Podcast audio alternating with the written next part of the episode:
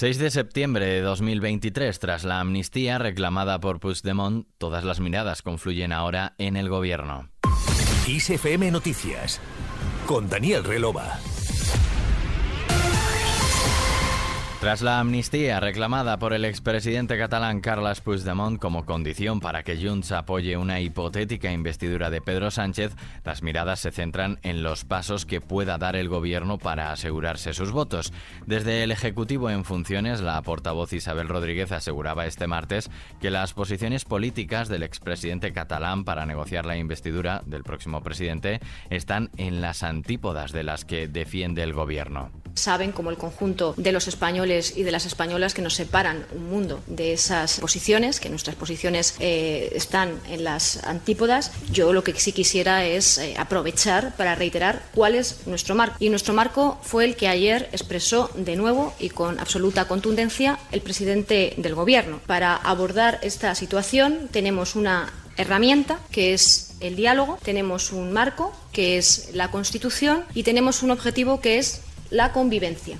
Según Rodríguez, esta forma de trabajar ha dado resultados en Cataluña, donde la situación, según ella, es infinitamente mejor de la que era hace cinco años. Mientras, el líder del P P, Alberto Núñez Feijóo, afianza este martes en Canarias sus vínculos con Coalición Canaria y su presidente Fernando Clavijo. Este martes, el candidato a la investidura exhibía su nuevo entendimiento con el líder de Vox, Santiago Abascal, en una foto inédita, la de la reunión mantenida entre ambos en el Congreso, que llega tras pactar la investidura y cerrar el mapa territorial con cinco gobiernos autonómicos en coalición. Abascal reiteró el apoyo que ya verbalizó ante el rey Felipe y que su partido da por la situación de excepción democrática y con la meta de evitar el golpe, según él, a la unidad nacional que teme si Pedro Sánchez llega a Moncloa como cómplice de los separatistas. Feijóo, por su parte, agradeció su respaldo, destacando que es sin condiciones, pulsos ni desafíos, aunque llega después de esos pactos autonómicos y en concreto cuando ambos partidos han cerrado su última coalición de gobierno en la región de Murcia. Y yo agradezco la posición de la tercera fuerza política. No se opondría a un gobierno en solitario del P P apoyado por el Partido Socialista. Creo que esto es determinante para volver a profundizar en la propuesta de un gobierno solitario del P P para concretar unos pactos de Estado, o esa opción o la repetición electoral. Creo que ni Pedro Sánchez se va a atrever a garantizar al señor Puigdemont una amnistía como requisito previo para ser presidente del gobierno. Feijóo y Abascal se han mostrado como aliados políticos ante un escenario lleno de incertidumbre en el que no está claro si habrá gobierno del P S O E apoyado en el independentismo o si los españoles volverán a las urnas. Moncloa, sin embargo, mantiene el optimismo expresado por Sánchez para renovar su mandato tras escuchar esas condiciones planteadas por Puigdemont para negociar el apoyo de Junts a esa investidura. Al margen de este asunto, la Saudí S T C se convierte en el primer accionista de Telefónica. Saudi Telecom Company Group ha adquirido una participación del nueve coma nueve por ciento en Telefónica por un importe de dos mil cien millones de euros. La propia compañía lo ha notificado a través de Telefónica a la Comisión Nacional del Mercado de Valores y se convierte así en el principal accionista del primer operador de telecomunicaciones en España, por delante de Criteria CaixaBank, B B V A y el fondo BlackRock. Jorge Vilda opina que ha sido cesado injustamente. El ex seleccionador español de fútbol femenino ha afirmado que su cese es injusto, que no esperaba la destitución pese a los rumores de los últimos días sobre su futuro, y ha desvelado que el contrato para su renovación por cuatro temporadas estaba perfeccionado después de conquistar el Mundial. El técnico español también habló t- sobre sus aplausos puesto en pie a Luis Rubiales en su discurso de la Asamblea del pasado veinticinco de agosto, en el que anunció que no dimitiría, y Bilda ha declarado que jamás aplaudiría nada machista ni nada que vaya en contra del feminismo.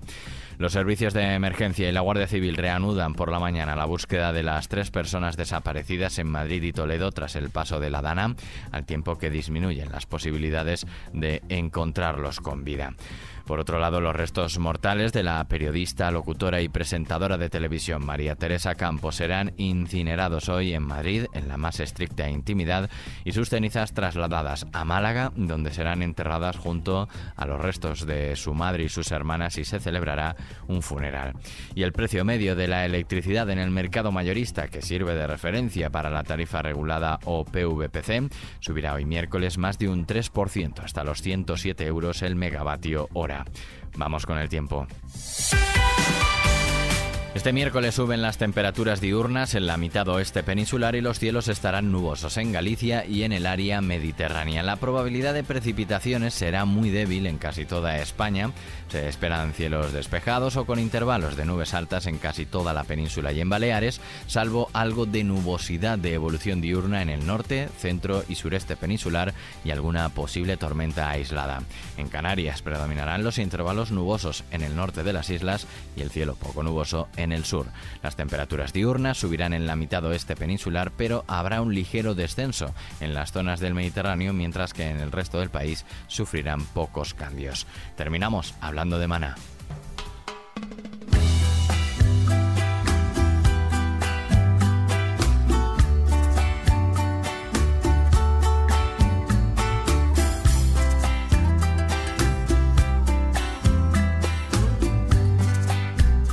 El grupo mexicano de rock Maná donará una parte de las ganancias de su gira México Lindo y Querido a organizaciones comunitarias y proyectos en Estados Unidos que aboguen por los latinos. Por lo menos quince grupos y organizaciones serán beneficiados por esta iniciativa. Maná inició en mayo pasado la primera parte de su gira por Estados Unidos y el uno de septiembre comenzó con un concierto en Houston, Texas, la segunda parte que llevará al conjunto a Las Vegas, Denver, Chicago, Phoenix y Los Ángeles. Ángeles, entre otras ciudades. Con ellos terminamos este podcast de X F M Noticias, realizado por Susana León y producido por quien te habla, Daniel Relova. La música y la información actualizada continúan en X F M. Hasta la próxima. Mariposa, no